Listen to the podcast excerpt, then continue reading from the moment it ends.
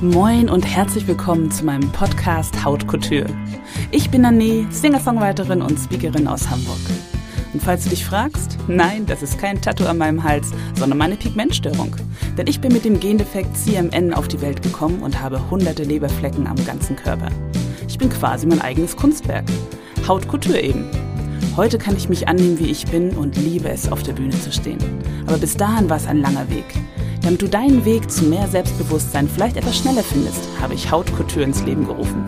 In dieser Podcast-Serie möchte ich dir die Erfahrungen und Erkenntnisse weitergeben, die ich auf meiner Reise zu mehr Selbstbewusstsein gemacht habe. Ich lade regelmäßig Gäste ein und habe Tipps parat, die dich auf deinem Weg zum Power-Ich unterstützen. Klingt gut? Dann los geht's! Hallo und schön, dass du wieder zu einer neuen Episode von Haut Couture einschaltest. Ich hatte vor kurzem die Möglichkeit, in der ZDF-Sendung Volle Kanne über meinen Weg zu erzählen, positiv und selbstbewusst mit meiner Pigmentstörung umzugehen. Es gab viele tolle Kommentare und Rückmeldungen im Nachgang, aber auch einige, die gar nicht verstanden haben, warum ich überhaupt ein Problem mit meinem Aussehen hatte. Es ist für viele schwer zu verstehen, welchen großen Einfluss bestimmte Trigger oder Erfahrungen bereits und vor allem in frühester Kindheit haben können und die dann natürlich auch das Selbstbewusstsein als Erwachsene beeinflussen.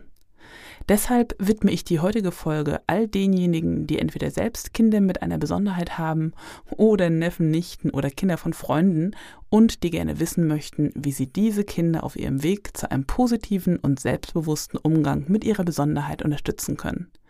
Und ich widme die Folge natürlich auch denjenigen, die selbst mit einer Besonderheit geboren wurden und denen es helfen würde zu verstehen, woher ihre Unsicherheiten kommen und was sie tun können, um diese endlich abzulegen und selbstbewusst ihren Weg zu gehen.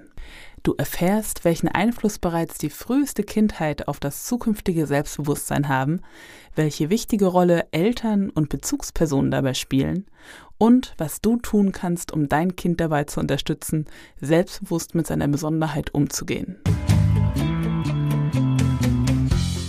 Ich werde natürlich auch ein paar Beispiele aus meiner Jugend und aus meiner Kindheit bringen.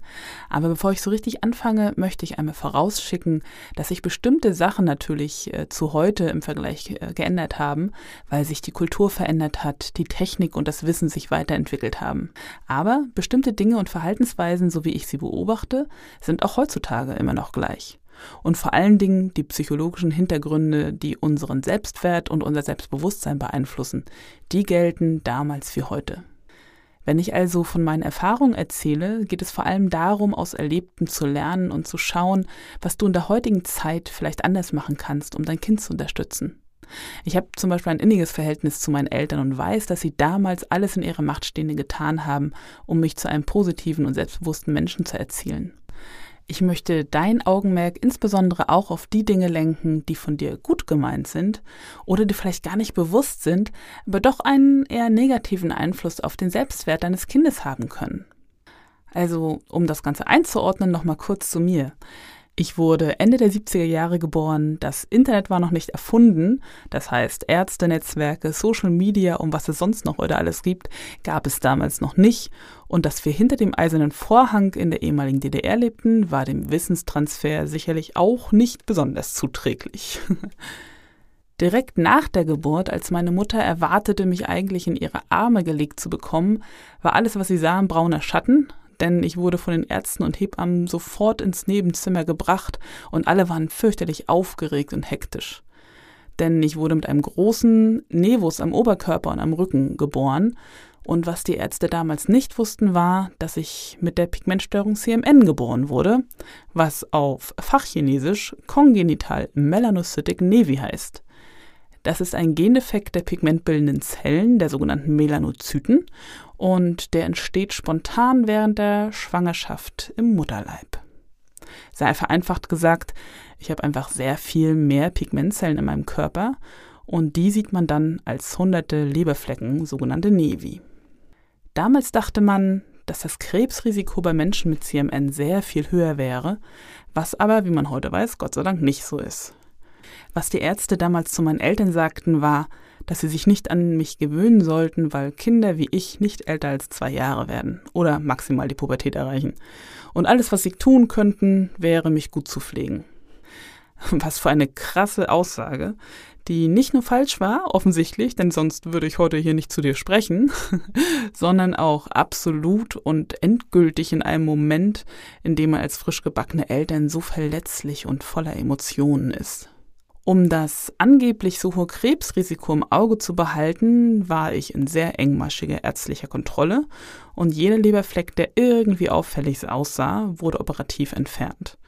Insgesamt waren es über 60 Operationen, bis ich 30 Jahre alt war. Außerdem trug ich jahrelang Rollkragen und blickdichte Strumpfhosen, um mich vor der Sonne und dem damit angeblich einhergehenden hohen Hautkrebsrisiko zu schützen. Wie gesagt, weiß man heute, dass das Hautkrebsrisiko kaum höher ist als bei Menschen ohne CMN und deswegen reicht oft ein normaler Sonnenschutz, wie er halt bei Kindern üblich ist. Kommen wir aber jetzt einmal dazu, welche Punkte mich und meinen Selbstwert damals beeinflusst haben und äh, was du heute vielleicht anders machen kannst, um dein Kind besser zu unterstützen. Sehr wichtig zu wissen ist, dass der Grundstein zur Selbstliebe und Selbstvertrauen bereits in den ersten sechs Lebensjahren gelegt wird. Die Erfahrungen, die wir in der Zeit machen, prägen unser weiteres Leben. Es kommt dabei insbesondere auf die Moral- und Wertvorstellungen an, mit denen man als Kind konfrontiert wird. Kinder lernen dabei vor allen Dingen über Emotionen. Sie spiegeln das, was ihre Eltern und Bezugspersonen erleben und fühlen und speichern es als ihre eigenen Werte ab. Was nehme ich zum Beispiel mit oder speichere ich ab, wenn ich als Kind alle halbe Jahre zum Arzt muss und ich mich andauernd irgendwelchen Operationen unterziehen muss, bei denen zum Beispiel Leberflecke rausgeschnitten werden? Ich lerne unbewusst, dass meine Leberflecken der Grund dafür sind, dass meine Eltern traurig sind oder sich Sorgen um mich machen und dass die Leberflecken weg müssen und speichere ab, meine Leberflecken sind schlecht, man muss sie rausschneiden. Und schon hat man auf der Selbstliebeskala ein dickes Minus, das man eigentlich gar nicht wollte. Und genau deshalb ist es mir auch so wichtig, aufzuklären und euch mitzugeben, genau zu überlegen, ob eine Operation nötig ist. Denn häufig werden OPs an Pigmentmalen durchgeführt, weil die Eltern das Kind vor möglichen Mobbing in der Zukunft bewahren wollen. Jeder von euch muss natürlich selbst die Entscheidung treffen, ob ihr euer Kind operieren lasst oder nicht. Alles, was ich möchte, ist aufzuzeigen, dass es noch mehr Möglichkeiten gibt, um ein positives Leben mit CMN oder jeder anderen Besonderheit zu führen. Denn, und jetzt kommen wir zum wichtigsten Punkt für das Selbstbewusstsein eures Kindes, es geht vor allem darum, wie wir uns bzw. ihr euch als Eltern unbewusst verhaltet.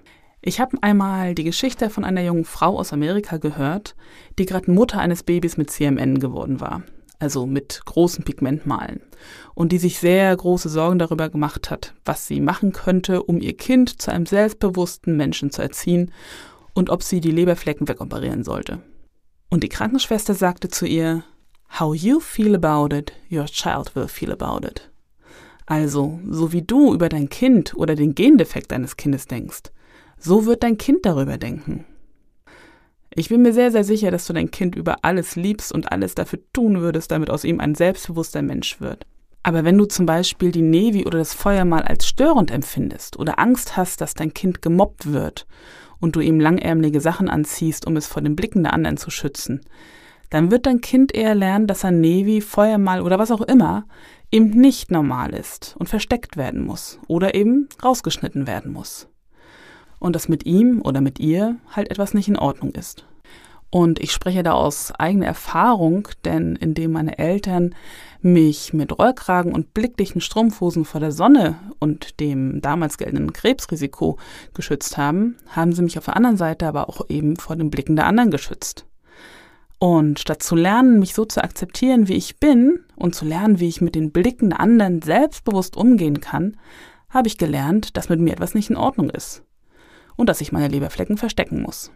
Ich erinnere mich an ein Gespräch, das ich kürzlich mit meiner Mutter hatte, über die vielen OPs in meiner Jugend. Irgendwann als Teenager habe ich wohl mal zu ihr gesagt, dass ich schon am Überlegen war, welchen der hunderten Leberflecken ich mir als nächstes rausschneiden lassen würde.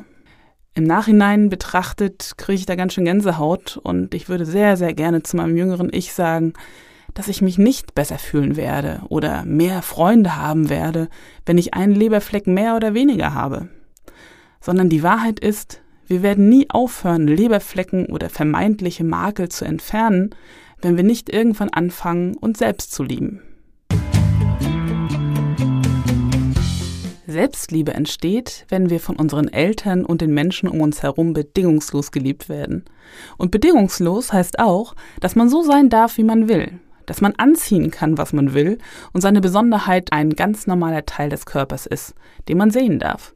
Es geht nur darum, den richtigen Umgang damit zu lernen und zu verstehen, warum die Menschen reagieren, wie sie reagieren und warum sie gucken. Und dass das nichts mit uns und unserem Wert als Mensch zu tun hat.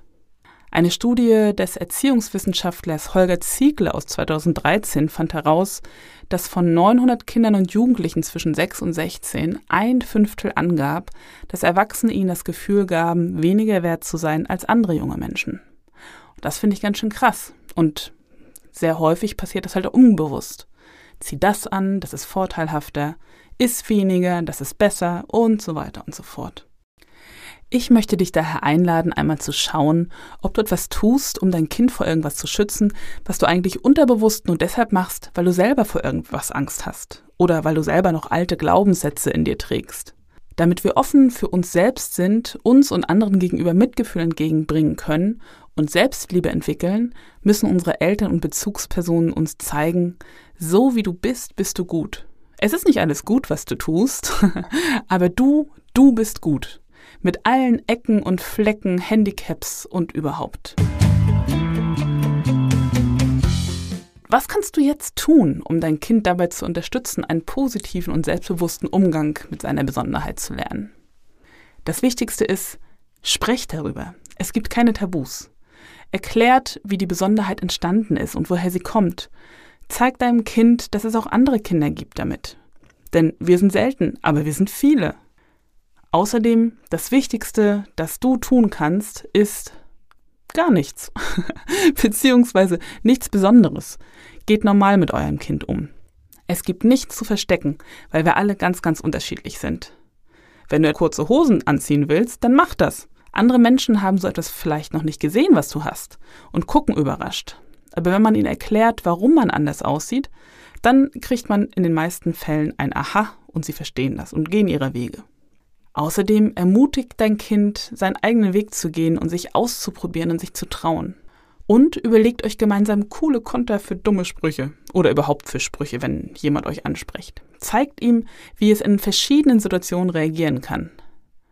Und wenn euch jemand Fremdes, Erwachsenes auf die Besonderheit eures Kindes anspricht, ermutigt dein Kind selbst zu antworten. Kinder bekommen es mit, wenn über sie geredet wird. Frag sie, ob sie selber erklären wollen, was sie haben. Fassen wir also noch einmal zusammen.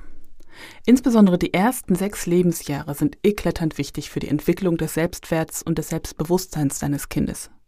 Am besten gedeiht es in einer positiven Atmosphäre, indem du dein Kind so annimmst, wie es ist, ohne Bedingungen, ohne Einschränkungen und indem du dein Kind immer wieder darin bestärkst, sich auszuprobieren und dafür sorgst, dass es viele positive Dinge bewusst und vor allen Dingen mit positiven Emotionen erlebt, ermöglichst du es ihm, positive Werte und positive Einstellungen zu sich selbst und zu seinem Körper zu entwickeln. Emotionen verstärken den Lernprozess, also Emotionen wie spielerische Freude, Entdecken, Ausprobieren. Geht ganz normal offen mit der Besonderheit um und zeigt eurem Kind, dass es perfekt ist, wie es ist und entwickelt zusammen, wie euer Kind auf die Blicke und Bemerkungen der anderen reagieren kann. Und wenn du merkst, dass du tief in dir drin noch Unsicherheiten oder Vorbehalte gegenüber der Besonderheit deines Kindes hast, hol dir Unterstützung und schau einmal, welche alten Glaubenssätze du noch in dir trägst. Wenn du gerne noch tiefer einsteigen möchtest, wie du souverän auf Sprüche oder Blicke reagieren kannst, dann höre dir gerne eine meiner vorangegangenen Episoden an. Ansonsten möchte ich dir nur noch mit auf den Weg geben, Sei stolz darauf, wer du bist und schäme dich nicht dafür, wie jemand anderes dich sieht. Ich hoffe sehr, dass dir diese Folge dabei geholfen hat zu verstehen, welche Erfahrungen uns dabei helfen, selbstbewusst unseren Weg zu finden und wie du dein Kind dabei unterstützen kannst, selbstbewusst mit seiner Besonderheit umzugehen. Was hast du aus dieser Folge für dich mitgenommen? Welche Gedanke war für dich besonders wertvoll? Und hast du noch einen besonderen Tipp, den du anderen Eltern mit auf den Weg geben möchtest, wie sie ihr Kind dabei unterstützen können? Schreib es mir gerne per E-Mail an podcast.nane-music.com oder in die Kommentare auf meinem Instagram-Profil unter nane.music. Ich wünsche dir viele positive und emotionale Momente, mit denen du nicht nur für dich, sondern auch für dein Kind dazu beiträgst, einen positiven Selbstwert zu entwickeln. Und ich freue mich, wenn du auch bei der nächsten Folge wieder einschaltest, wenn es wieder heißt Haut Couture, ich bin ich und das ist gut so. Herzlichen Dank fürs Zuhören. Wenn du keine Episode mehr verpassen möchtest und mehr über mich, meine Musik und Empowerment erfahren möchtest, lade ich dich recht herzlich zu meinen Nane News ein. Geh dafür einfach auf nane-music.com und ich schenke dir einen Song meiner neuesten CD. Und wenn du eine Frage auf dem Herzen hast rund um das Thema Selbstbewusstsein, Body Positivity oder Empowerment, schicke mir gern deine Nachricht per E-Mail an nane-music.com. In diesem Sinne, bleib body positive und ganz du selbst. Deine Nane.